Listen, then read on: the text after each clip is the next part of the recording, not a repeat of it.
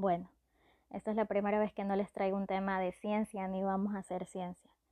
Pero los que me conocen saben que soy una apasionada de la terapéutica ocupacional, de la rehabilitación y de la salud mental. Pero sobre todo soy muy acontecida. Este es mi primer podcast y por eso les pregunté a muchos de mis seguidores qué tema les gustaría saber o qué tema les gustaría tratar. Y muchos me respondieron que les encantaría saber cómo sería mi futura pareja. Hay algo que me viene marcando hace mucho tiempo y me lo dijo una amiga muy cercana.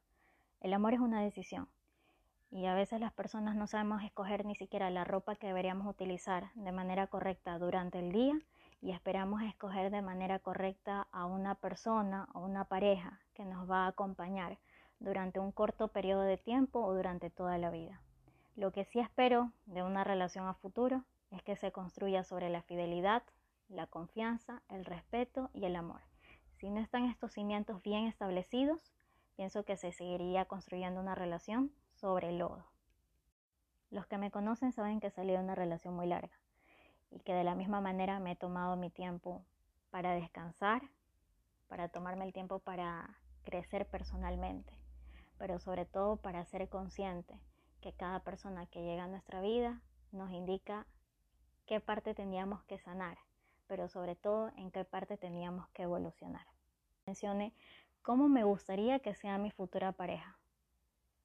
Es difícil idealizarla porque me encontraría con expectativas y con realidades. Hay algo que nos ha hecho creer siempre la sociedad es que tenemos que andar por la vida buscando nuestra media naranja, alguien que nos complemente, cuando la persona que en realidad va a llegar a nuestras vidas va a ser nuestro compañero, que nos va a acompañar durante este largo andar, durante este largo caminar. Hay algo en lo que yo siempre hago énfasis y es la fidelidad es mucho más que amor. ¿Por qué?